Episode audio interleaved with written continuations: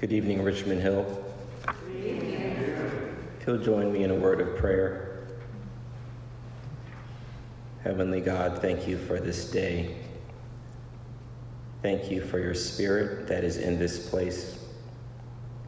I pray for a fresh anointing that my words might give you honor, might give us direction and clarity.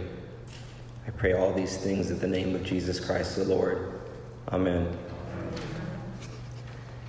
In the church of San Pietro in Rome, you'll find a tomb of Pope Julius II.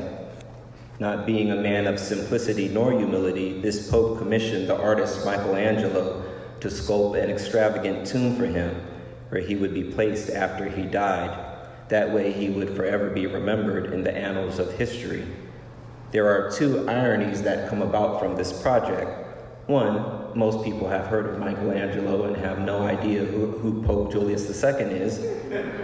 And two, on the tomb itself, Pope Julius is not the main character, rather, it is Moses who is the central figure. You may have seen this unique statue of Moses. It stands out because it depicts Moses with having two small horns on his head which is ironic because in the Christian faith, if you have two horns on your head, that's usually not a good thing. So, why would Michelangelo put two horns on Moses' head? The reason Moses is depicted in this manner is actually based on the scripture that was read to us earlier by Lindsay. When we read that Moses' face shines after seeing God, that word shine comes from the Hebrew word kahen, which means to shine but it also means to have horns on your head. So when St. Jerome was changing or translating the Bible from Hebrew to Latin, guess which word he came up with? So from about 410 AD all the way up into the Renaissance and afterwards, people have understood this particular passage as Moses having horns on his head. Think about that. That's 1,000 years of misinterpretation of Scripture. And it's literally why, if you ever go to the uh, tomb of Pope uh, Julius, exactly, the person I don't even remember. I remember Michelangelo made it though. You'll see the horn statue of Moses. And it's easy to laugh at these historical inaccuracies and to see how simple misunderstandings can become assumed truths. Yet, even in today's world, we live with hundreds, perhaps thousands, of things that we assume to be correct. Many of us are taught that if you greet somebody, whether it's a stranger or going out on a date or definitely for a job interview, that you look people in the eye, it shows confidence and that you're sure of yourself. But how about if you're from China if you make prolonged eye contact in certain areas in China, it's considered that you're challenging somebody or that you're upset. How about if you're from Saudi Arabia? In Saudi Arabia, it's considered rude to look at people that are the opposite gender of you. In Kenya, eye contact is okay in the city, not necessarily in rural areas, and discouraged when talking to elders. And you don't even have to go to another country. If you take a subway ride in New York City, you will learn very quick when to look or not to look somebody in the eye. Can I get an amen? Whether it's the mistranslation of scripture that influences awkward art in Rome or cultural differences such as eye contact that that can create awkward encounters, we should be aware of assuming that our way is correct or that our way is God's way. In the gospel reading we read that was read earlier, the disciples, Peter, John, and James, witnessed the glory of God shine on Jesus, who was visited by Moses and Elijah. They tell Jesus what his destiny will be in Jerusalem, and Peter comes up with this grand idea. You know, Jesus, we could stay up here. I'll set up this place for Moses and Elijah, and we could just stay in the glory of God. For Peter, it didn't get much better than that mountaintop experience. He would have been perfectly content to stay up there. After all, they were in the glory of God. He assumed everybody would want to stay in that glory. We can be like Peter at times. We have experiences in life that we want to encapsulate and never depart from.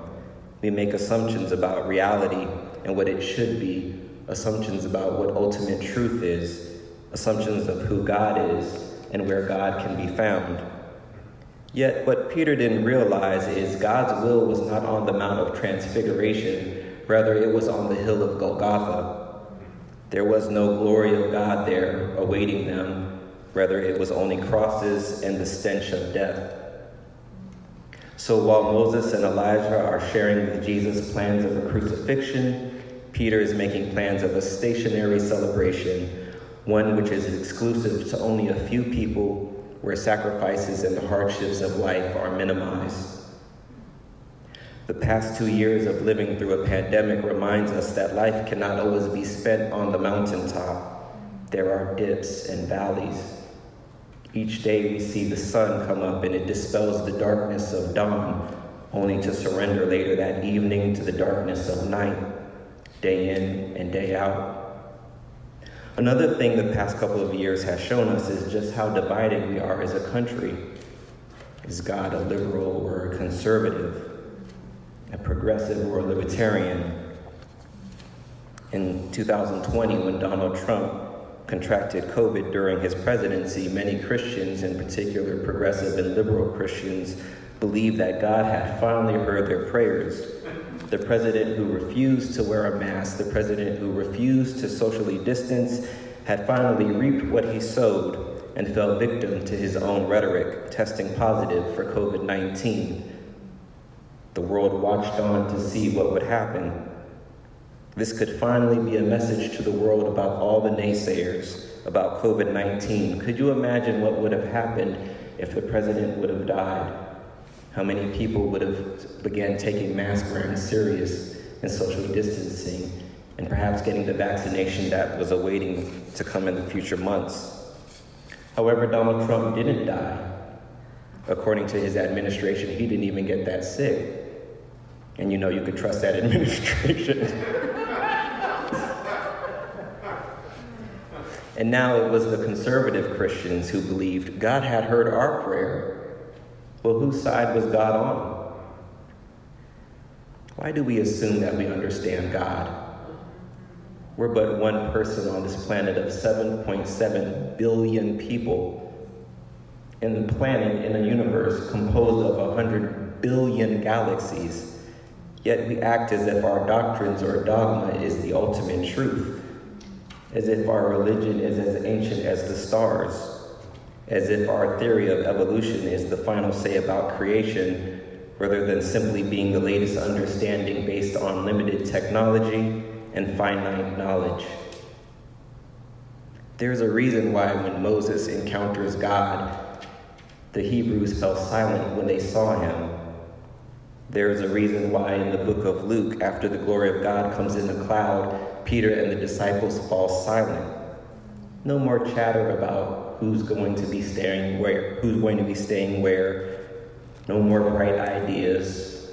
Rather, it is the recognition that they have encountered something much larger and greater than they could ever have imagined. We must be mindful of the assumptions that we make, assumptions we make about God, and assumptions we make about other people. Reminds me of a story of a young boy who was on his way to school one day and he saw a dead dog the boy was so excited about this dog that he ran into the classroom, his kindergarten classroom, and was telling all the kids, the teacher was seeing what was going on. What's all this commotion about? Miss Williams, Miss Williams, I saw a dead dog. The teacher was a bit reluctant and skeptical. Well, how do you know the dog was dead? The dog was dead because I pissed in its ear. Excuse me? What did you just say? The little boy was frightened. When Miss Williams, I bent down to the dog's ear and said, psst, psst, Hey, dog, can you move? and when the dog didn't move, he realized the dog was dead.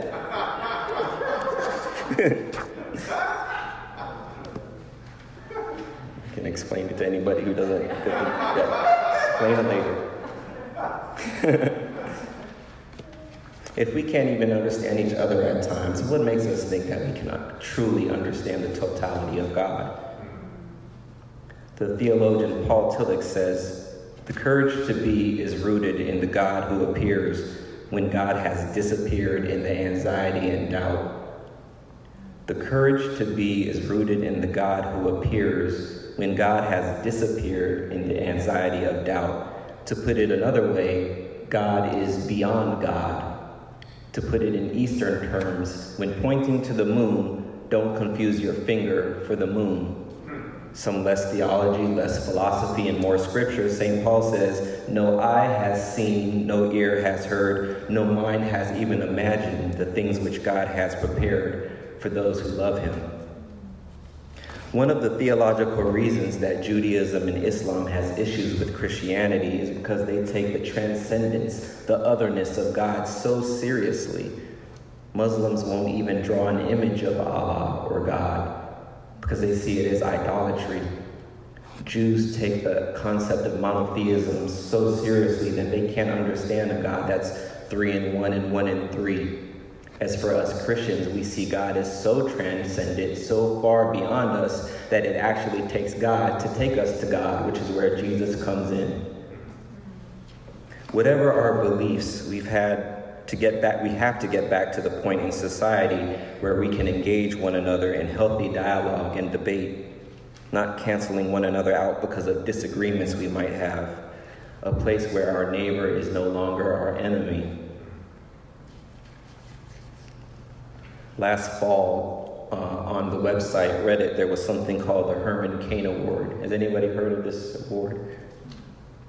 Herman Cain, if you remember, was a prominent businessman who ran for the Republican nomination in 2012. During the beginning of COVID, he actually died, um, which was ironic because he was one of the main people that was anti mask. So, the Herman Cain Award is when people find other people on Facebook and Twitter who are publicly anti mask and anti vaccination that end up dying from COVID 19, and they put their pictures of them ranting against COVID and then pictures of their death in a, in a manner that's mocking them. People leave comments such as, one less stupid person to take up space on this planet. Where are we as a nation if we have this much hatred and lack of empathy for one another? Where are we as a church if we do not, do not help bring about some sort of balance to the division? That balance comes from a place of humility, recognizing, you know what, I'm not God and I don't understand everything that's happening. I don't know the ins and outs of the pandemic. Before I criticize somebody else, I can't tell people the ingredients that go into the vaccination. I don't know what's going to happen in Ukraine and in Russia, or if that's going to escalate going to happen to this nation or other nations. And honestly, I don't know where God is some of the times. And maybe that's where faith comes into play. One of the reasons Peter denied Christ is because he made assumptions about God. Jesus, let's stay on this mountaintop. Jesus, let's take down the Roman Empire. Jesus, you don't have to go to the cross. And Jesus replies, Get behind me, Satan. You do not have in mind the things of God, but rather the things of man. Instead of Peter, perhaps we could be like Mary Magdalene. Although she is silenced throughout the canonical Bible, her silence speaks loudly because when it was time for Jesus to go to the cross and all the disciples fled because of fear, and assumptions they made about being on the right hand of Jesus or on the left hand of Jesus, thoughts of power and glory that was not to be, Mary stayed with Jesus and his mother Mary all the way to the cross. And if we can maintain our faith through the cross, then by the grace of God, perhaps like Mary, we too will see the empty tomb. Amen.